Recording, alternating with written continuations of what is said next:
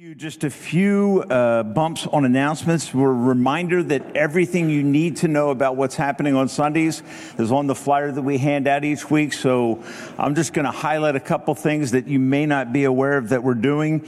Uh, one is that we'll be doing two choirs in the month of December. Uh, one will take place on uh, Christmas Eve, and one will be the Sunday morning before that. So here's what we've done. If you're interested in singing in an adult choir, we're going to be joining uh, forces with the Home Choir, which is going to be a lot of fun. So, starting next Sunday morning after the service, you'll just stay for about a half hour practice each week. And we're just going to work on one song, and that will just allow us to join our voices together with the Walter Home Choir, which I think will be just a really wonderful and exciting event for us as a church family, praising God together with the ministry that we are very involved with and serving. And then there's information on the back of that sheet for the children's choir. So make sure if you have children that would like to participate in that, you uh, get, get involved with that data that's on the back. The other thing we want to highlight is our Samaritan's Purse ministry, which is boxes that we, as a church family, we take them home, we fill them up, and then we bring them and then we collect them. And you'll see a pyramid starting to form right between those two doors. It's all the boxes that have been filled, and they'll be sent out. I have the date from Rita, November 19th. So you have two weeks to go to get those boxes and get them collected. Okay, so here's one very unique announcement that we have for the month of December. December, uh, we're going to be showing the movie that's called I Heard the Bells. It was uh, produced by Sight and Sound in Lancaster, Pennsylvania. The main actor in that movie, the gentleman that played Henry Wadsworth Longfellow, is going to be coming and speaking to us prior to the showing of the movie. So that'll be a, a, very special event. The reason we're having that happen is because Doug teaches with him at Lancaster Bible College. So that'll be an exciting event. So just start watching for details about that. We'd love to see a full house. Great. The movie is wonderful in terms of the way that it presents the gospel of Christ. Incredibly powerful movie. So we're looking forward to that event and want you to be uh, thinking who you might invite and also to ask you to be in prayer for that event. Okay, I think that's everything I have. I'm going to ask Pastor James to announce uh, a ministry that he's doing on November. Uh, November 18th on Saturday morning, a really, really good seminar that I hope you can uh, participate in. So I'm going to ask James to make that announcement when he comes up to preach. Would you stand with me this morning for prayer? So Philippians 1 6 says this it says, Be anxious for nothing but in everything with prayer and supplication, let your requests be made known to God. And the God of all peace shall keep your hearts and minds in Christ Jesus. I don't know about you, but I know in my own in my own heart with everything that's happening in the world with the, the, the, the items related to the nation of Israel, with uh, there's a number of things that can kind of wake you up and capture your heart and cause fear okay, and cause confusion spiritually. So I want you to remember that verse. Uh, in everything with prayer and supplication, let your request be made known to God, and the God of all peace shall comfort your heart in Christ Jesus. So I want to just encourage you with that verse this morning as we pray together. Father, thank you so much for this church family. It, uh, it does my heart good to stand here and look out and see faces of people that I have known for a long time, brothers and sisters in Christ, and knowing that we're living this life together for your glory. Lord, we're striving. Sometimes we, we have fits and starts in our walk. Uh, Lord, sometimes we're enjoying a, a, bright moment, and sometimes we're in the midst of a difficult moment that people, our people around us may not even know fully and clearly. So, God, I, I, I pray for those needs represented in this community of faith uh, Lord, for marriages that are broken and hurting, that need restoration and healing. God, we pray that you will assist and help and help us as church family members to reach out and to assist and to help and to bear one another's burdens and so fulfill the law of Christ. I pray for the country that we live in, Lord. I pray that you would give wisdom to our leaders in regards to all the things that are happening, the abundant areas of concern for the nation of Israel and all that's going on, God, I just, I pray for peace. God, I pray for the protection of innocent lives, and I pray for your plans and purposes to be fulfilled. Uh, God, as we gather for worship this morning, we are mindful of folks within our own family here that have been struggling a long time. I think particularly of Diana. I think of Linda. I think of uh, Anna Belina Zeppi. I think of just people that are going through difficult seasons and need a touch from your hand physically. God, you, you are our healer ultimately. And so we lay those folks before you. We bring them before you, and we just in our in our hearts, uh, in our heart's eye, we, we we extend our hands and ask that your blessing would rest upon them, and that protection of their lives and that healing would come from you. We trust you to do that, Lord. Minister to our hearts as we sing your praises, God. This is such a, a beautiful opportunity that we have to join our voices together in songs of praise. And Lord, as we sing, I pray that you would minister to our hearts by the work of your Spirit to affirm truth for us as your children this morning that would allow us to not be anxious for anything, but to rest in the greatness and glory of your power, most clearly made known at the cross of Christ. Bless us this morning as we sing. And then as we listen to your word, God, change us. Change us, I pray by the work of your Spirit. We ask this in Jesus' name, and all God's people said, Amen. Let's worship Him together.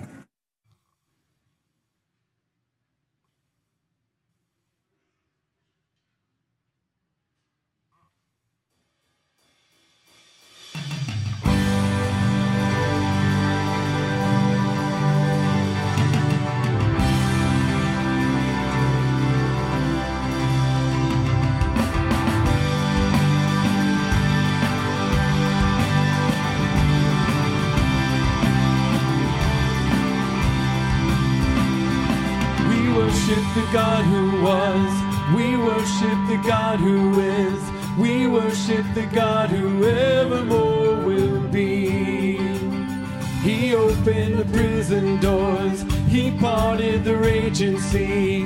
My God, He holds the victory. There's joy in the house of the Lord. There's joy in the house of the Lord today.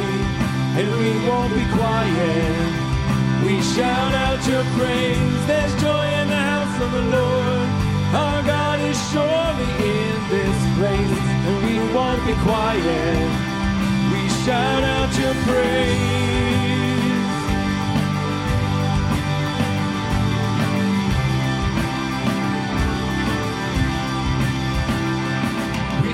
To the God who heals. We sing to the God who saves. We sing to the God who always makes a way. Cause he hung up on that cross, then he rose up from that grave. My God still rolling stones away. There's joy in the house of the Lord. There's joy in the house of the Lord today. And we won't be quiet. We shout out your praise. There's joy in the house of the Lord. Our God is surely in this place and we won't be quiet. We shout out your praise.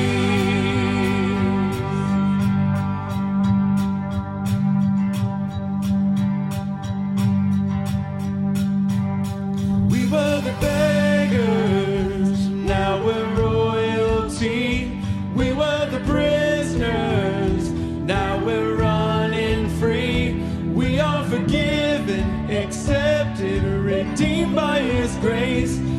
house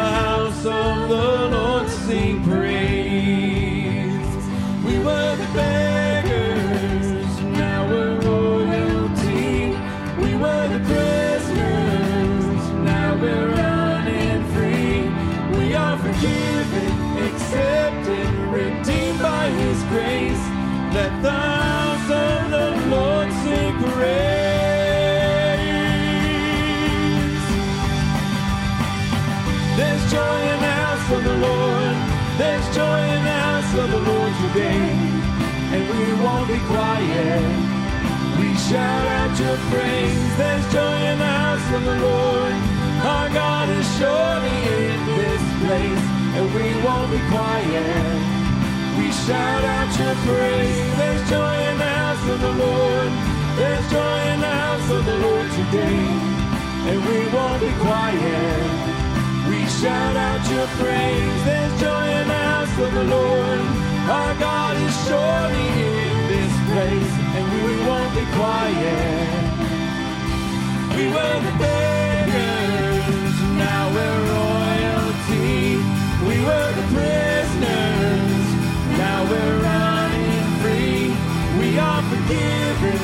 Accepted, redeemed by His grace.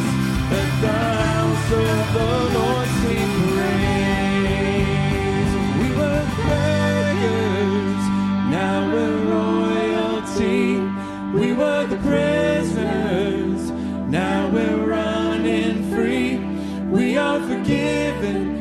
accepted, redeemed by His grace.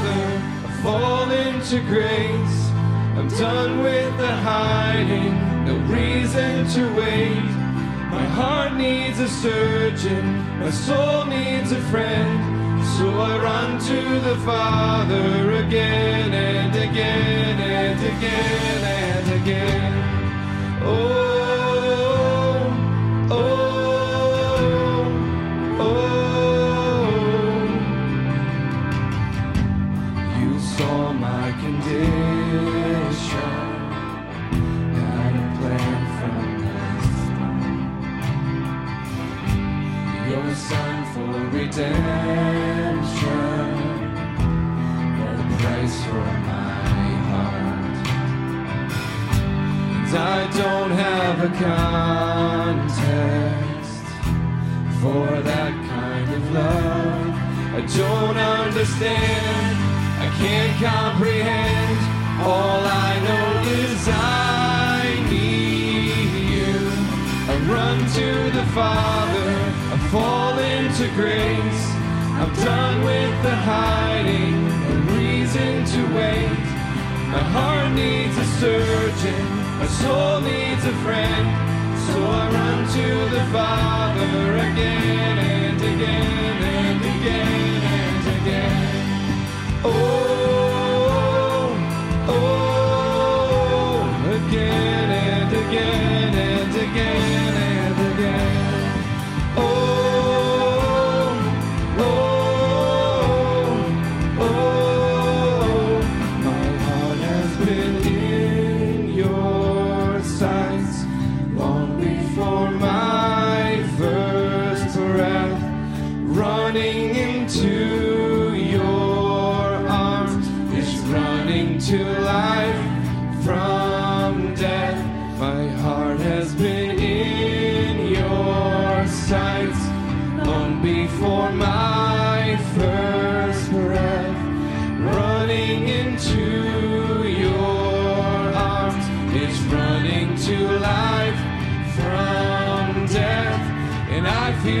rush deep in my chest.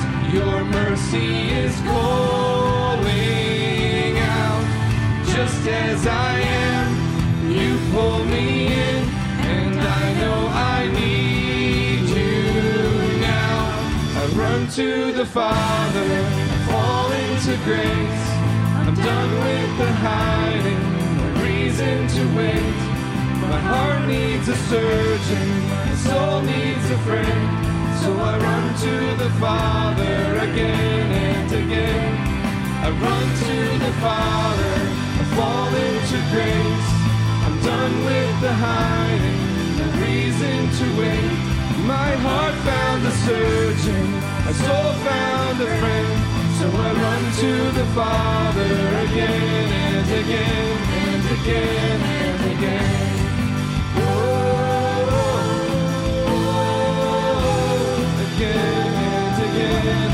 again.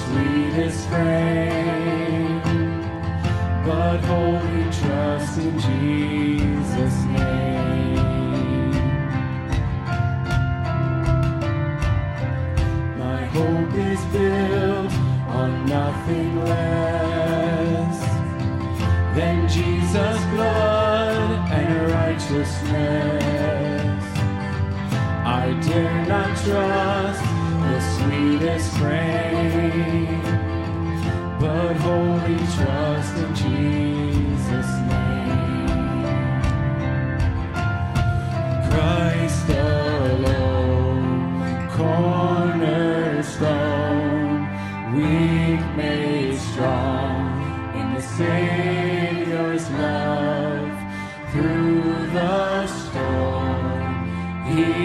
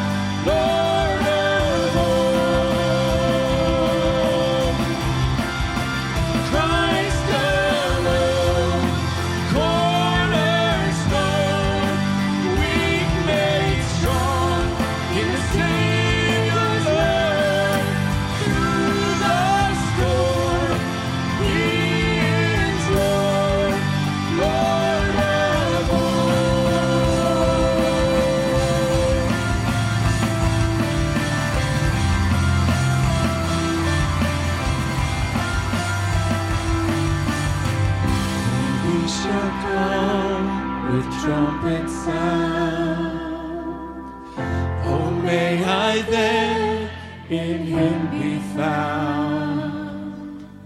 Dressed in his righteousness alone, faultless stand before the throne. Christ alone, cornerstone.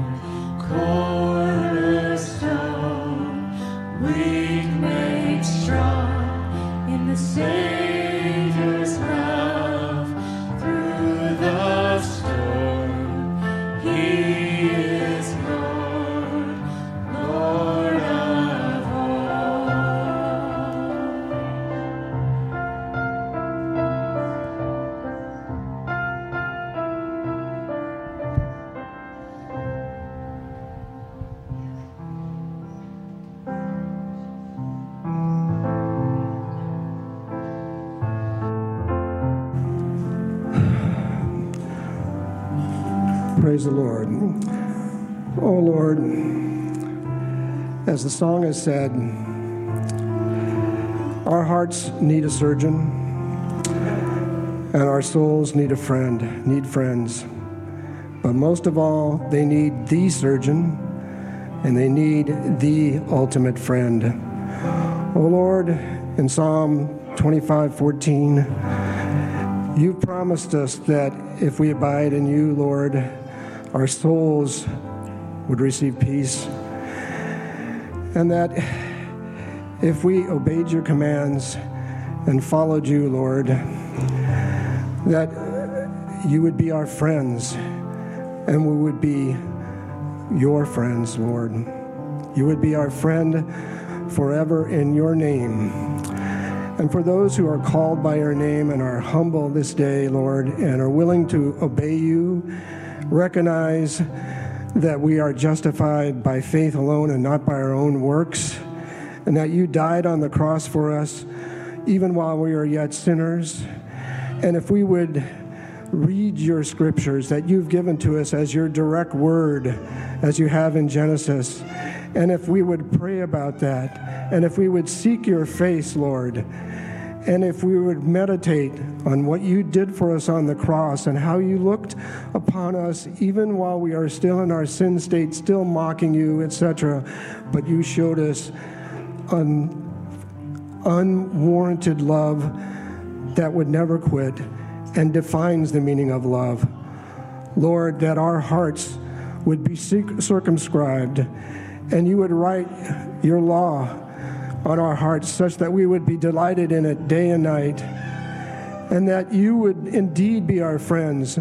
No other religion has this, Lord.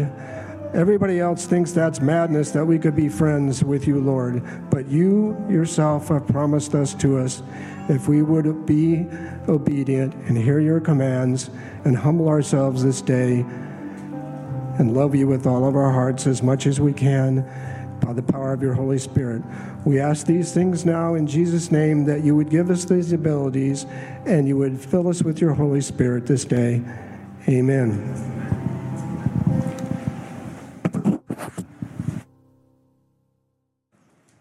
Okay, so we interrupt this service for a special bulletin.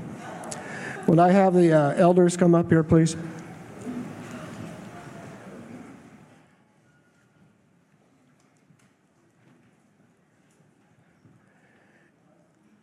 All up in the stage.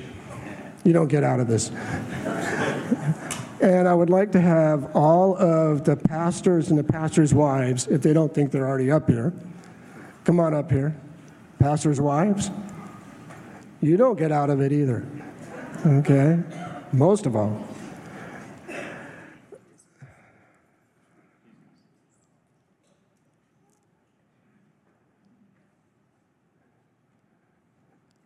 Now, this is pretty simple, folks. It's only one word. Can you all stand up and say it at unison? Ready? Stand up. Thank you, pastors and your wives. Thank you. Okay? All right.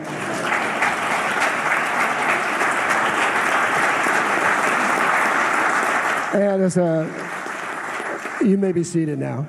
As a special token of our appreciation, I think each of the pastors has, for a particular pastor wife set, a gift to show our appreciation. So I think Donnie, or excuse me, Doug and Sherry. All right. Let me just say one prayer. Lord, we just thank you so much that you've given us these pastors, these teachers, and their wonderful wives to bless this church and lead this church in your name. And we are just so thankful for that, Lord, that you have provided for us as you promised us. You've built this church on the word that you've given to them, and through that word, you have helped us through our own lives and through the lives of others in this community every single day. We thank you for these servants, these faithful servants that you've given to us now, and we ask that you would bless each and every one of them as they go their way today. And we ask that you would watch out over them and you would make their word be fruitful in the lives of all of us. We ask this in Jesus' name. Amen. Thank you.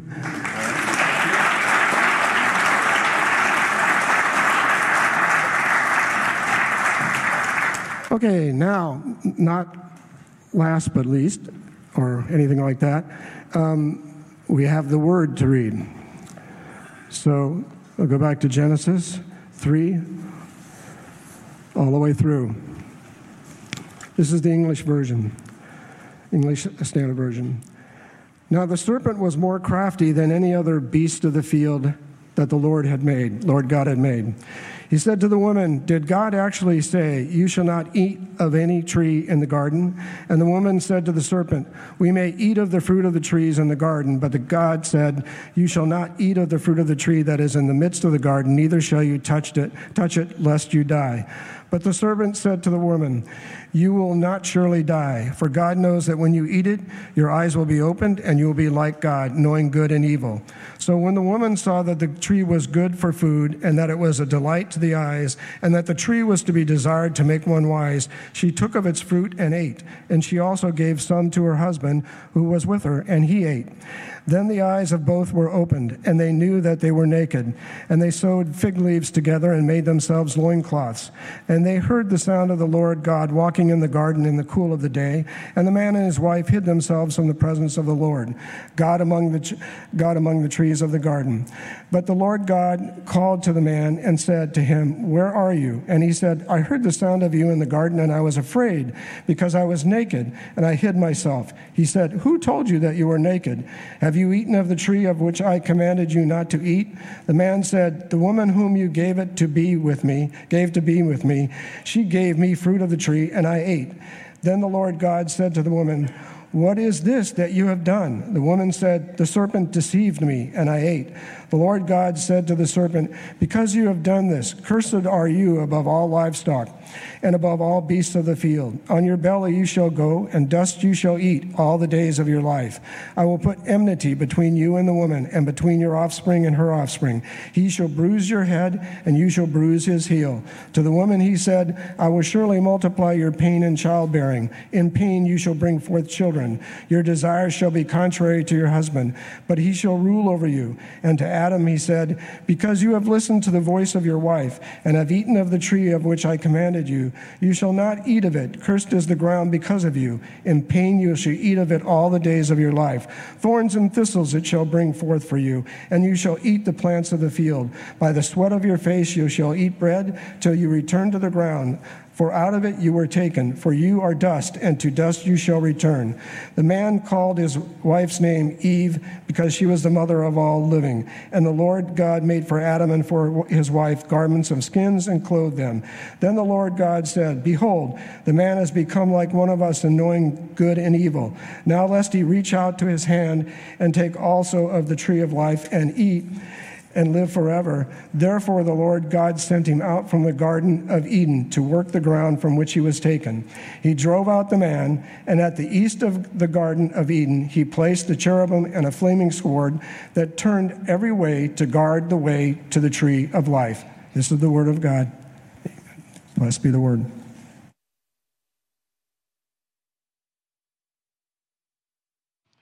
Children.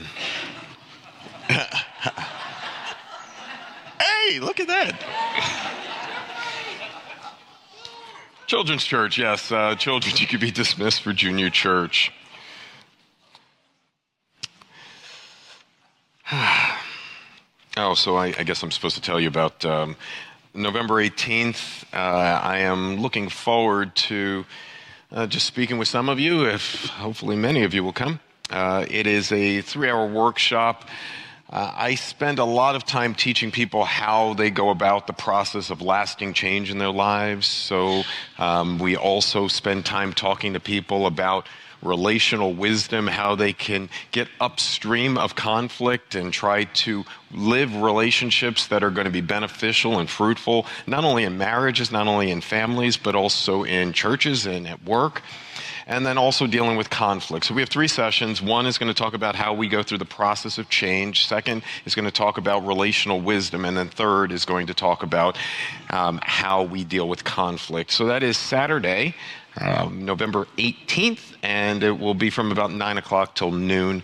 And we'll give a Q&A session as well, and it is free, so I'd love it if you would come, and if you know anybody that would benefit from it, we'd love to have you there as well. Well, the reason why you have to have uh, a workshop like that is because we struggle with change and we struggle with relationships and we struggle with burdens. And all of that is a byproduct of what we are going to be studying, Lord willing, over the next two weeks from Genesis chapter 3. Now, my fellow brothers got a chance to preach to you over the last four weeks um, beautiful passages from Genesis 1 and 2 and taking it throughout Scripture of how God created and how He led um, this world, how He created this world out of nothing. God spoke this world into existence and all the beauty that was there in the garden.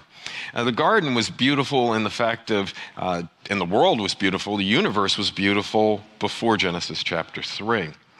And what we have is this uh, beauty of creation. The highest of creation is humanity. Humanity has been created as the highest, and we, we get to represent him, and we have his image stamped in our hearts and in our lives. Every single one of us have that image stamped in us, and, and such a beautiful thing. And in the last two weeks, we got the beauty of marriage and how God uh, was not only the officiant at the marriage ceremony because he brought these two people together, he was also the father that brought brought the bride to, uh, to Adam. And so he played both roles as the father, bringing the bride to the, uh, to the groom. And then he also officiated that first wedding ceremony and all the beauty that is there. And, and the end of, end of Genesis chapter 2 we say we see that they were naked and not ashamed and and this this relationship where there was complete ultimate um, openness, uh, complete vulnerability with one another, and there was nothing to fear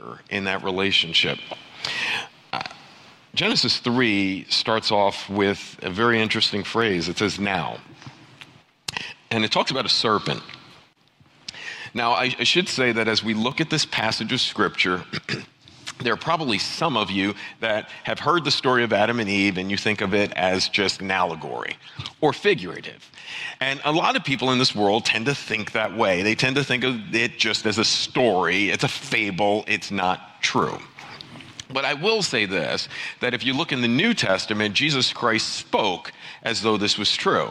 Uh, Jesus Christ, when he talks about marriage, he takes the principles that are driven right out of Genesis chapter 2 that when God joins them together, no one should separate them. And he talks principles right here from Genesis 1. So, it, Jesus, when he's talking about Adam and Eve, he talks about them literally. Uh, when we hear Paul write, and Paul will write, and we'll spend some time over the next two weeks in Romans chapter 5, and he will speak of a literal Adam, and that all of us have fallen in this literal Adam. So, when Paul speaks and when Jesus speaks, they speak as though this is true. And the passage that actually we just walk, worked through in Jude, if you remember in Jude, there was a passage of Enoch, the seventh of, you remember who it was? Of Adam. So, multiple New Testament books speak of this Adam and Eve and speak of them as literal, historic cre- um, people. And so, I, I want you to keep that in mind. This is not just a fable, this is not just an allegory, this is truth. And so, this is so important for us to, to keep in mind. Now, I want you to think about all of the struggles that we have in this world, all the difficulties, all the pain, all the troubles, all the suffering, all the trials that you have in this life physically, emotionally, relationally, spiritually, whatever the struggle may be that you are going through privately that maybe no one else knows except for you and God, it is a byproduct of what happened post Genesis 3. I should tell you this one thing that when God created us, Genesis 1, and then the expansion of it in Genesis 2, when God created us, He created us dependent. Every single one of us has been dependent, has been under, under the dependency of God. God started by saying in Genesis 1, God created the heavens and the earth. So everything under that is subordinate to God. So that's important to keep in mind that every single one of us is dependent. Second, you will find that we were dependent upon counsel. We needed to be counseled. We needed to be told what to do. Jesus, uh, God told us, be fruitful and multiply. He, he talked about ruling over the world, and then he also gave a command do not eat from this tree. You can have everything in this world, you cannot have this tree, this fruit from this tree. So, so they needed to be counseled. So God created us dependent. God created us dependent upon counsel, and that we will be molded and shaped and changed by the counsel that we listen to. Keep that in mind. So, so whoever, I say this before, whoever has your ear has your mind. Whoever has your mind can affect your heart, and whoever affects your heart can influence your life. And so, so Genesis 1 and 2, everything's good because they are dependent creatures. They're dependent upon the counsel of God. They're following the counsel of God, and they're being molded and shaped and changed into the image of God. Genesis 3 changes because there's a new counselor that comes in. And these dependent creatures start to listen to a new counselor. And now they're going to be molded and shaped and changed by that counselor. And that counselor is radically different than God the Father and Jesus Christ the Son and the Holy Spirit. So let's let's look here. I, I call this the deception in Eden. So it's it's deception. And Satan's doubts his, the doubts that he's going to sow. He's going to sow seeds of doubt here. What he's trying to do is trying to create some level of doubt, and that's going to lead to humanity's downfall. Our two parents, our four parents, are going to now plunge us. Adam ultimately is going to plunge us into the downfall that we have. And it's not just a downfall horizontally with humanity, it's a downfall even with the earth and, and relationships.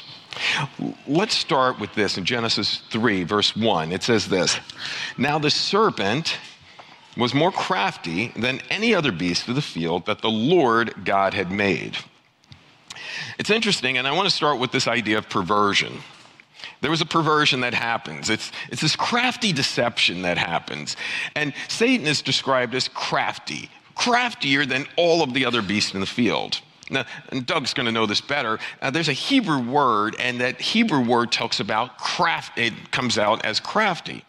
But there's a word play that seems to be happening here because just between the end of he, um, Genesis 2, where it talks about they were naked, and that word play that connects to this craftiness, similar words in Hebrew, and they're flipping it. What, what he's saying is this, is that this this vulnerability between humanity is there, but now this person that comes in and sneaks in and is trying to create something different.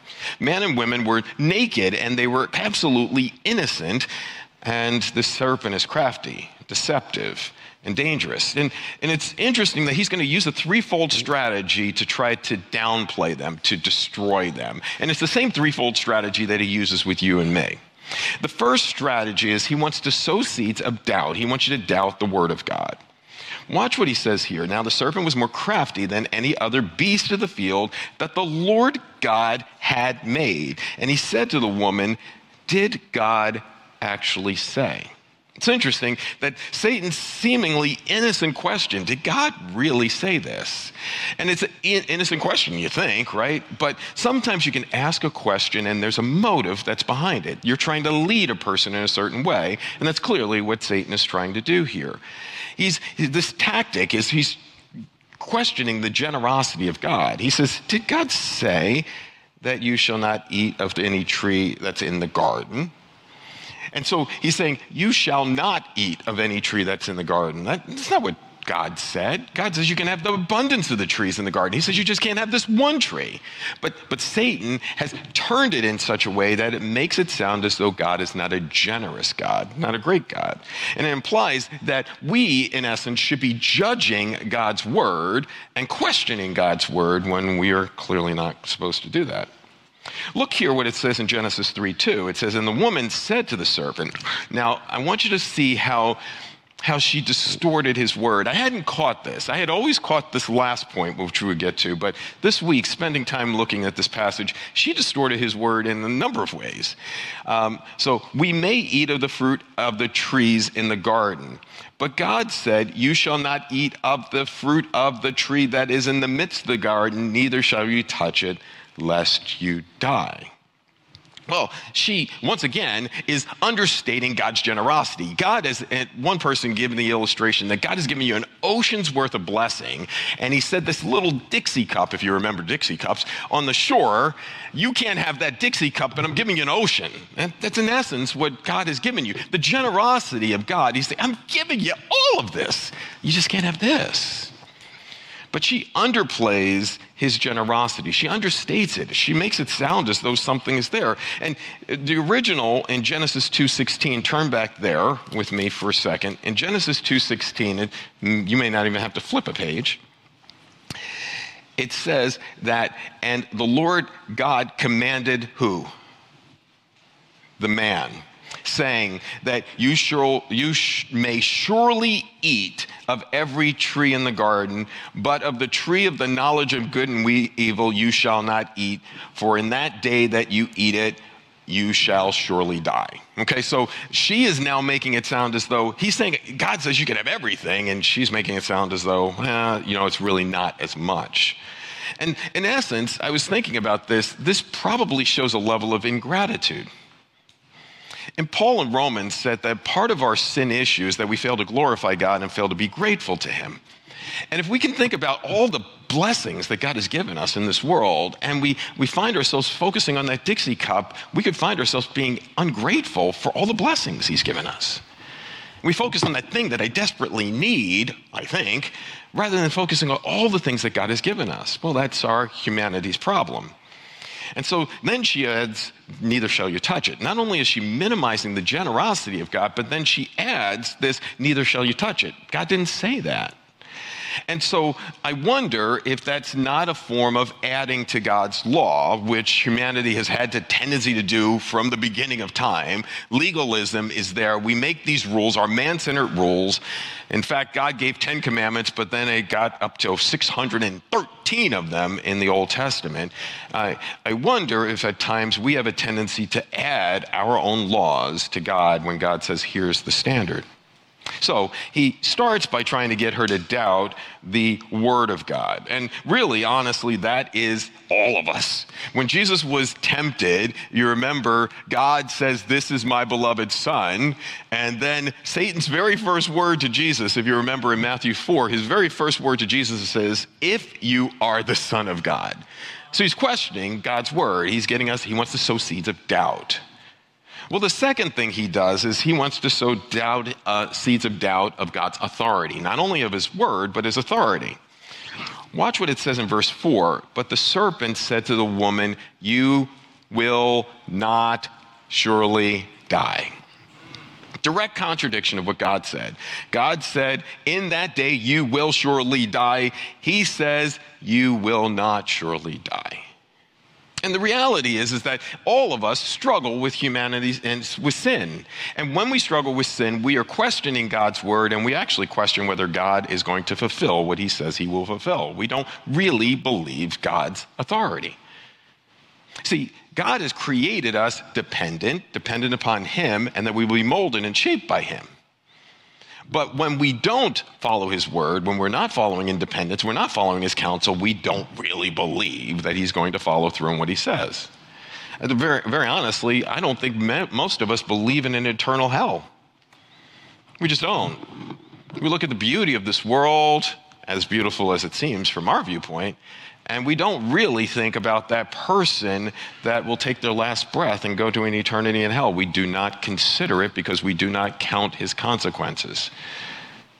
So he wants to sow seeds of doubt of God's word. He wants to sow seeds of doubt of God's authority. The third thing he wants to do is sow seeds of doubt of God's goodness. Look here in verse 5. It says, For God knows when you eat it, your eyes will be opened, and you will be like God, knowing good from evil. See, Eve, it's not bad enough that you can't really trust God's word. It's not bad enough that God is really yelling and screaming, but he doesn't really mean what he says. No, it's guess what? God is holding out on you, Eve.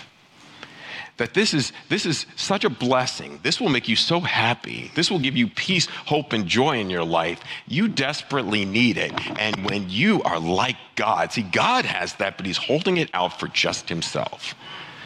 That's what sin does. Sin questions God's word, sin questions God's authority, but sin questions God's character, his goodness. And it's exactly what Eve is being tempted right now. And, and if you notice, Satan started with levels of distortion, just a couple of questions in distortion. Now it's outright denial. He has now moved to denial. He says, It will not happen, though God says it will happen. That's what happens with temptation. Temptation is, is really subtle, and temptation starts with the contradicting of God's word. It's this subtle level of distrust, denial, ultimately disobedience. It's going to follow that pattern in our lives. It's the age old problem that you and I have with the issue of truth and the issue of trust. What is truth? Somebody brought that up in our Bible study this morning. What is truth? And I really like this quote by R.C. Sproul. It goes, Truth is uh, reality as God sees it. It's a really great. I mean, uh, boil down truth, of course, that's what RC could do. He could boil down these big things and bring it down to something that stupid me can understand. It's reality as God sees it. That's truth. And then trust. Trust is a huge issue. It comes down to do you trust God? And the doubts that he is sowing, it is questioning her doubt from God. And the fall has already started here. It's already started to occur because these things are happening inside her heart. The fall doesn't happen when she eats the fruit. The fall is, is confirmed when she eats the fruit. The things are already happening in life. She's misrepresenting God's commands. This woman in this conversation, she misquotes God's word. Then she, this, it's a slight alteration, but even that slight alteration is not truly God's word. It diminishes God's glory. And when she alters the possibility, she takes the certainty of God's judgment and makes it a possibility she is offending God. And she's creating problems. So, sowing seeds of doubt, that's what Satan was looking to do. He was sowing seeds of doubt in her heart, in her life. And what was happening was this she was, she was displaying Romans chapter 3, verse 18. Romans 3:18 is there is no fear of God before their eyes. She, she's representing, I don't fear you, God. I can question your word. I can question your character. I can question your authority. I can even add to your word. She has no fear. And that's what sin is. Sin for all of us is the fact that we fail to have fear of God. You know, God created all of us as worshipers. Uh, Paul Tripp talks about the fact that all of us are worshipers. And and a lot of us tend to focus on the fact that it's like these four or five major events in our lives. It's not really four or five major events. It's, it's minuscule event versus minuscule event versus minuscule event. The smallest event, just the thought, just the distraction, just the addition, that small little thing has now become a major thing in life because that is what we are. We are born to be worshipers. God has created every single one of you to worship Him. And when you get distracted from the worship of Him, you will add something else to the piece of puzzle. Something else will take over in your life. And that's what happened with Eve. Eve has gotten distracted and now she's gotten deceived. And she's now this, down this path where she is going to fall to destruction. Well, now he moves to this motivation. Now, he talks about the fact that you will be like God. Very honestly, if we're being honest, if we're looking in the mirror, all of us kind of want to be like God, right? We want to make the rules. We want people to serve us. The distortion of who God is in our minds. That is what we want, right? We want, we want people to serve us. We want people to bow to us. We want people to do the things for us. That is the distortion of who God is. That's not really who God is because God is an amazing, gift, gracious God. But this temptation to be autonomous rules and attacks Genesis 1 1. It attacks the fact that you are dependent people. You want to be autonomous, so do I. And that autonomy, that rule making, that leadership is really at the heart of this thing. And its questions God good, God's goodness. So, this perfect storm has happened. The distortion of God's commands, the allurement of this forbidden power, the doubt cast upon God's word and his character. It is a perfect storm for sin. So, we move from perversion to pretense in verse 6. The pretense, the human response. So we move from that perversion to pretense. It says in verse 6 So when the woman saw that the tree was good for food, and it was a delight to the eyes, and the tree was desired to make one wise, she took of its fruit and ate it. And she gave some to her husband who was with her, and he ate it. You'll see this repeated pattern. Once again, I don't know if you're opposed to this, but there's these three words saw, desire, or my version says coveted, and took. Okay, saw, coveted, and took. This, this pattern is a pattern of sin in life. Um, we see something, we desire it in our hearts, and then we take it. Well, the same three patterns have been there multiple times in Scripture. In Achan, in Joshua chapter 7, they, they went into Jericho, and God says, Do not take any of the spoils of Jericho. And what did Achan do? Achan went in and he saw the spoils, he saw it, he desired it, and he took it. Crazy thing about it is he took it and it hid in his, in his tent. I mean, he couldn't even do anything with it. It's hidden in his tent. And then it ended at the destruction of his whole family.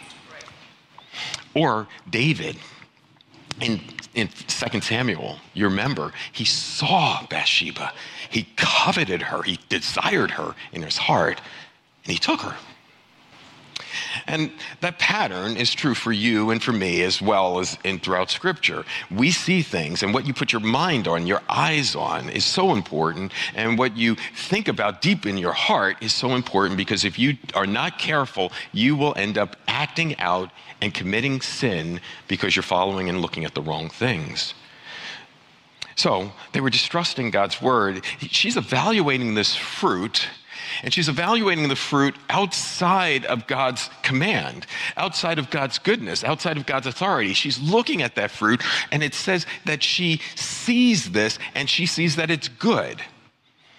I think it was almost seven times in the first chapter, and when Pastor Doug was preaching, it was, it was good, it was good, it was good, it was good, it was good, over and over and over again. In fact, when he created humanity, it was very good. It, it, it's good, good, good, good, good.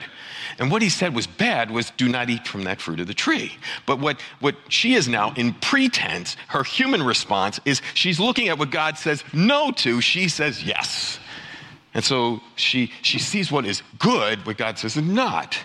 And she says that this food, and God says, I've given you everything. I'm not giving that for you for food. She sees this as a nutritional value. She sees it as a moral value. She sees it as passionate. She says, This is going to make me happy. And then she looks at it intellectually. She says, hey, this is going to really make me wise. But isn't, isn't that sin? We look at something, we think it's going to make us feel good. We think it's going to make us wise. We think it's going to advance us, and it doesn't. It's distrusting God's word, it's shifting from God's evaluation to human judgment, and it is at the heart of all sin.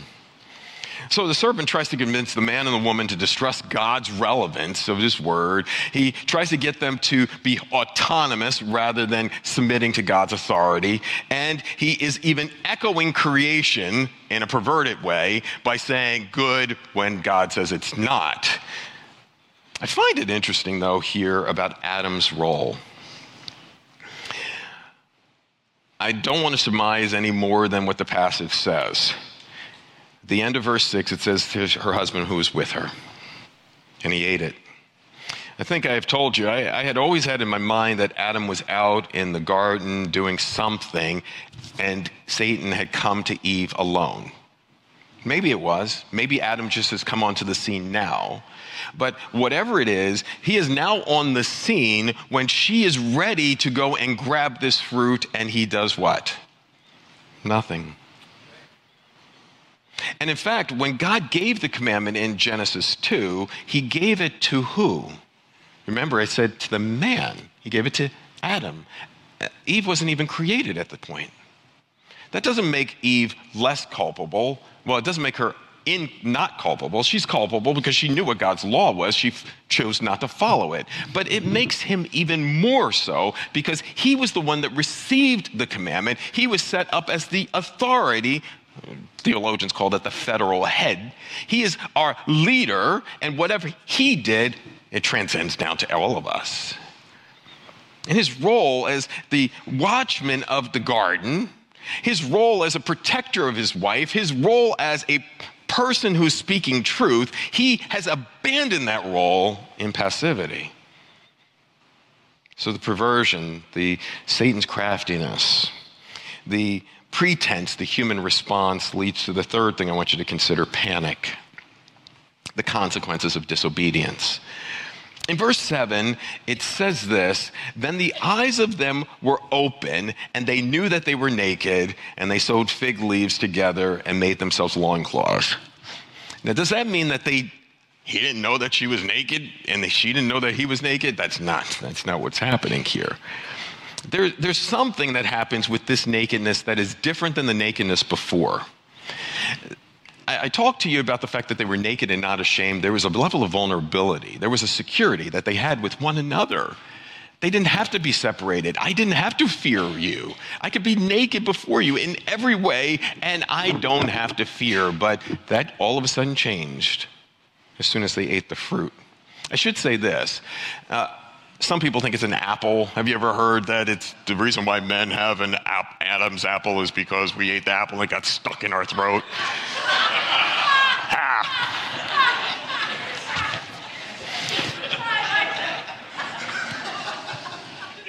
They come up with some ridiculous things, right?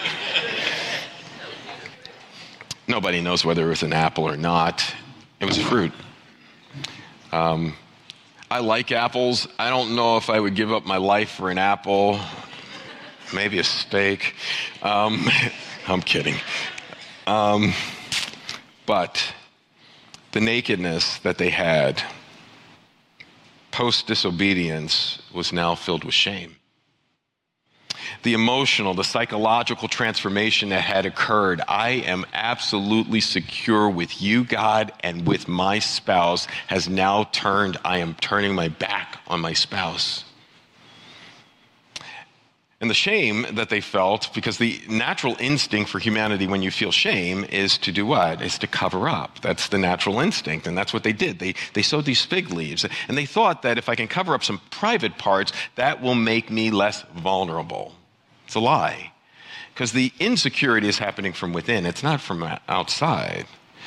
And so, this sewing of fig leaves reflects our natural human response to try to cover something up.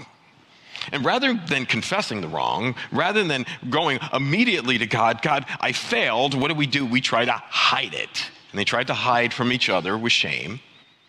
The second form of panic that occurred was fear. So, shame they tried to cover up. Then, fear in verse 8, it says, Then they heard the sound of the Lord God walking in the garden in the cool of the day. And the man, I wonder what that cool of the day is. I never actually went into that. It's interesting. The man said to his wife, uh, the man and the wife hid themselves from the presence of the Lord among the trees of the garden. So, once again, they have distorted who God is. They distorted his word, they distorted his character, they've distorted his authority. They've distorted the fact that this is an omnipresent, omniscient God. He knows everything and he's everywhere present. And they're hiding behind that little tree over there, trying to hide. And they think that they, oh, did he see us? Did he see us? But isn't that what we do with panic? When we're ashamed, we try to cover it up. And when we're afraid, we run and hide. I would say that I, I wouldn't have a counseling practice if it weren't for those first two things. shame, vast majority of people that sit in my office struggle with shame, and a vast majority of my office that struggle with fear. What I love about this is the next one. Yeah, there's perversion, there's pretense, there's panic, but there is pursuit. I love this about God. In Genesis 3 9 through 11, God pursues Adam. He says, But the Lord God called to Adam and said, Where are you? It's kind of like when the kids were uh, small and, you know, it's like playing hide and go seek. You know, they're right there. It's like, Where are you? And it's like, We're here.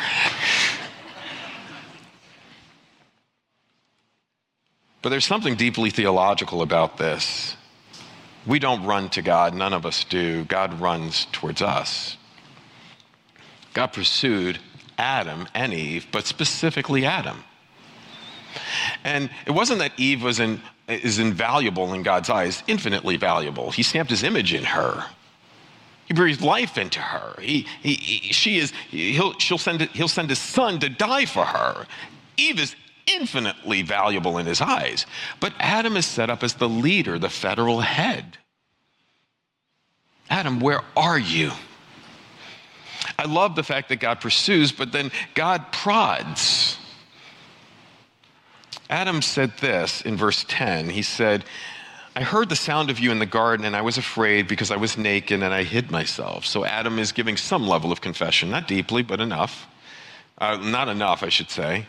But not only does God pursue, God prods. He doesn't stop there. He says, Who told you you were naked? Now, once again, this all knowing God knows how they got naked or how they see this, but he's, he's pursuing them, he's prodding. Adam, who told you? And then he probes even deeper. And he probes, he says, Have you eaten from the tree which I commanded you not to? He is pursuing him, he's prodding him, but he is probing. Adam, confess. So important. That moves us to our next selection section projection, blame. So Adam and Eve felt shame, which they covered up, fear, they ran and hid, and then this last one, guilt. The burden of the wrong. They knew that they had done wrong. And it says in verse 12, then the woman, the man said, the woman ate the fruit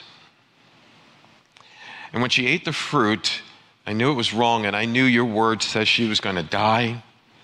God, do me a favor, please. Let me bear your wrath for my wife's sin. Let me die, let her live. I will bear your wrath for her sin.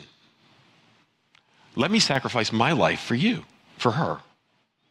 That's what he said, right? No. He went horizontal and then he went vertical.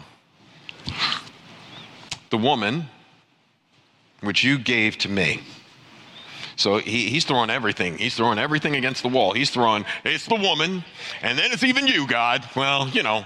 And so he's directly attacking her, her and he's, I guess, indirectly attacking God, but it's still an attack.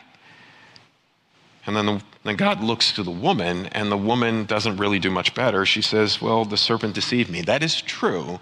But once again, she didn't say that I lacked trust in you, God. I didn't fulfill your word. I didn't trust your character. So neither one of them were owning it. And it's our society today. Our society struggles with taking personal responsibility. Somebody shoots up a place, and immediately we have to go back to what kind of parents do they have? What kind of diagnosis do they have? We have to go through all of these things because we do not want to hold a person responsible today. Karl Menninger, um, back in the 60s, wrote a book, Whatever Became of Sin. He was, a, he was not a Christian, he was a psychiatrist, and he says, Whatever became of sin? powerful book because they, in the 60s, he saw people were just immediately shifting blame and responsibility to everything. And now it's 60 years later, and guess what we're doing? We do it even more so. And Adam, one finger out, he didn't realize three fingers were pointing back. When he did that, he marred his relationship with God. He lost his, he's hindering his relationship with his wife. He has lost Eden's purity. Sin is interesting because sin has consequences. Sin disturbs every relationship. Sin affects your relationship with God. Sin reflect, affects your relationship with nature. Sin affects your relationship with humanity everything of it. Sin attacks every single person at birth. It degrades, it debases, it destroys. It's like this cancer that just doesn't stop. Uh, what was the name of the book? It's not the way it's supposed to be, and I can't remember the author. But he used the idea of sin being like a parasite and like a malignancy. And those are two, it just sucks life and it just spreads. That's what happens.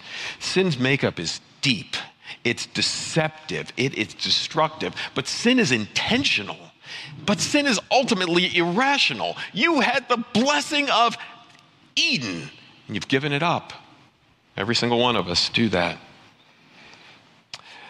So, what do we do? Because sin puts us as a huge consequence in our lives. We are under guilt, we are under God's punishment, and we are going to be separated from Him. What in the world can we do? We have nothing we can do to fix this.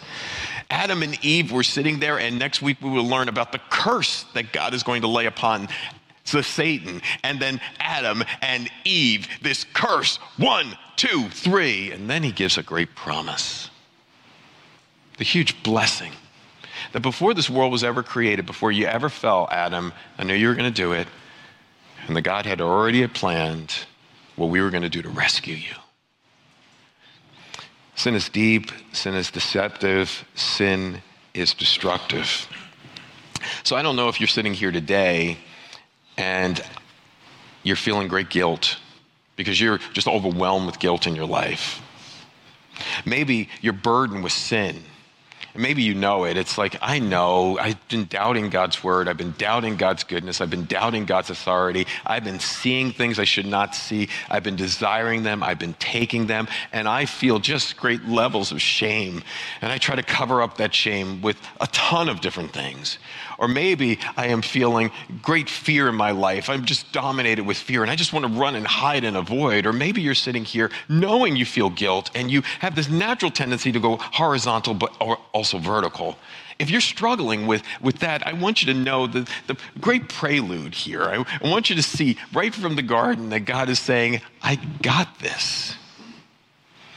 Where sin is great, God's grace is even greater. God, God already has a plan to deal with your guilt, your punishment, and your corruption. His, his plan is justification. I'm going to send one who's going to keep my law perfectly. For your punishment, I'm going to adopt you into my family. You're going to become part of my family, no longer separated. And for the corruption that you have, I'm going to give you a new heart. I'm going to put a new spirit in you. I'm going to create something new because of my son. And the unrighteousness now becomes righteousness. The lack of goodness now becomes goodness. The holiness, the unholiness that's there in your life, I want to make you holy. I'm going to give you a position of holiness, and then I'm going to help you practically become holy. Eden has been lost, but Eden can be regained. Pastor Doug, I think, took us to in, he, in uh, Revelation, the last book, another tree. Hope, joy, peace because of one, the precious Son, the Lord Jesus Christ. So, whether it's perversion, crafty, whether it's pretense, your human reasoning, whether it's panic that you're feeling, whether it's the fact that you are not realizing God's pursuing you because you are finding yourself blaming other people. I don't know what it is, but I do know this there is one that wants to rescue you. Christ. Today, I pray is the day that you would look, unlike Adam, and say that I was wrong and turn to him. You know, when I gave you the story of that Adam, the Adam who saw his wife do something wrong and that God's anger and wrath was going to be poured out, and that Adam says, I will be willing to die in their place. That wasn't the first Adam, that was the second one. The second Adam, the Lord Jesus Christ, says, I never sinned. He lived a perfect and righteous life all the way through. He followed God's law, all whatever of them, perfectly. Not only out of his actions, but his attitudes of his heart, he was perfect. He fulfilled the law perfectly for you and for me. And he lived that perfect life and he died a substitutionary death. The anger and the wrath that God wants to pour upon you or could pour upon you, Jesus says, I will take that. I'll take that for my bride. I'll die in her place. I'll bear your wrath. Let that cup pour upon me.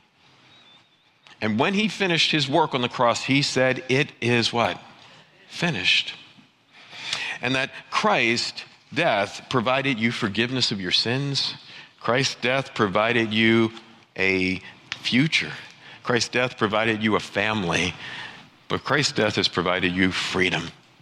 I pray today is the day that you stop getting distracted by the world's allurements, focus heavily on God, and let Him be the one that is going to transform you from the inside out by His grace and for His glory.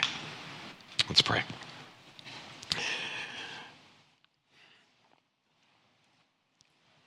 Father, all the pain and the misery that we have in this world is a byproduct of um, humanity's fall. Father, Eve was deceived, but Scripture tells us Adam was rebellious. Father, many of us get deceived, but every one of us has that rebel within us. We, we don't want to submit to your authority. We want to be autonomous. We don't want to see ourselves as dependent. We don't want to be dependent upon your counsel. And by doing so, we open ourselves up to being molded and shaped and changed by anything but you. Lord, please forgive us. Lord, please forgive us for doubting your word and doubting your character and doubting your authority. Please forgive us for focusing our attention and our gaze on something other than your son. Father, I pray that you would take those same three words, Saul, covet, and took, and turn them to Christ, to help us to turn our eyes upon Jesus and to look full in his wonderful face. And then the things of this earth will grow strangely dim in the light of his glory and grace. There's some here today that desperately need to turn their gaze away from the world and towards Christ. I pray that they would do that this morning. Lord, help us to trust your word, help us to obey the one who wrote it, and help us to honor you. In Jesus' matchless, holy, and powerful name we pray. Amen.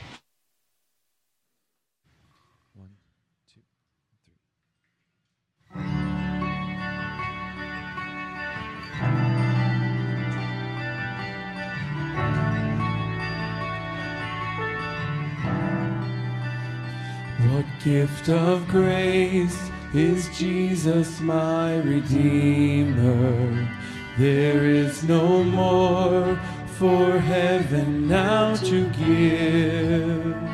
He is my joy, my righteousness and freedom, my steadfast love, my deep and boundless peace. To this I hold, my hope is only Jesus, for my life is wholly bound to His. Oh, how strange and divine! I can sing, all is mine, yet not I, but through Christ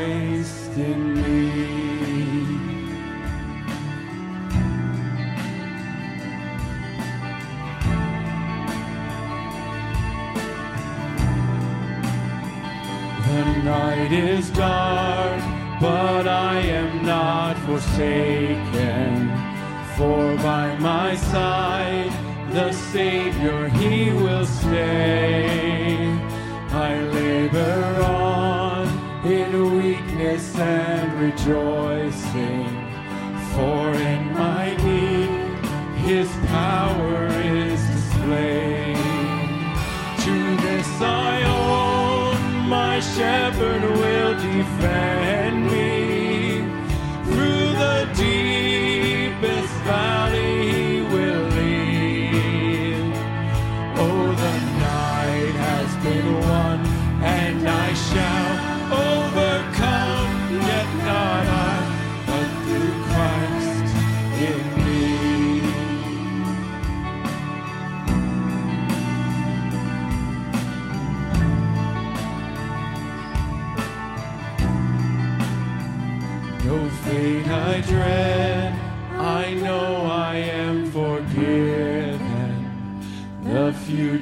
Sure, the price it has been paid.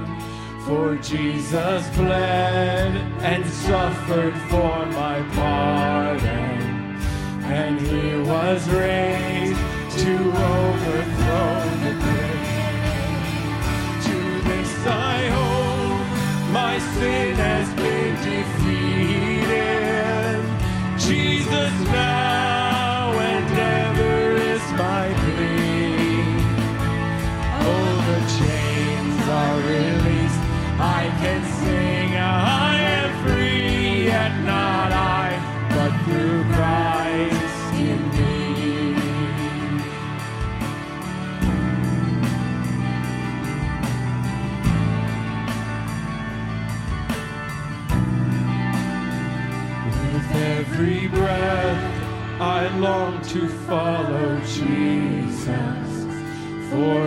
has said that he will bring me home.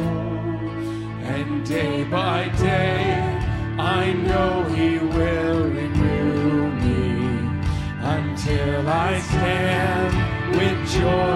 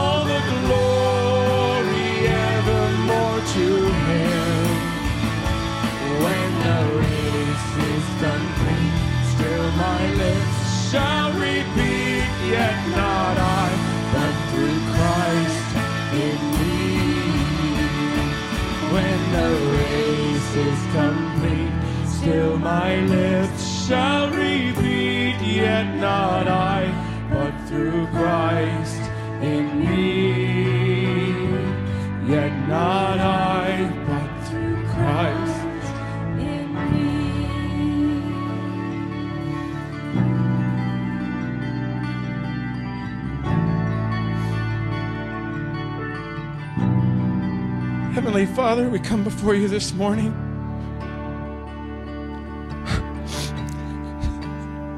Just broken before you, Lord.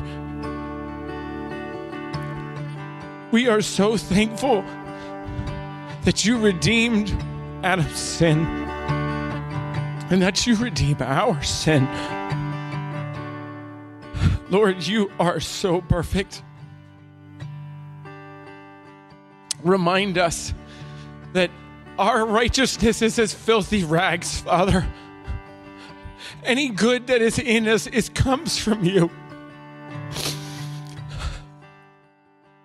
Lord, may our lives fall away as we become more like you, as our lives reflect you, Father. That is our only purpose, and it's the only place joy comes from.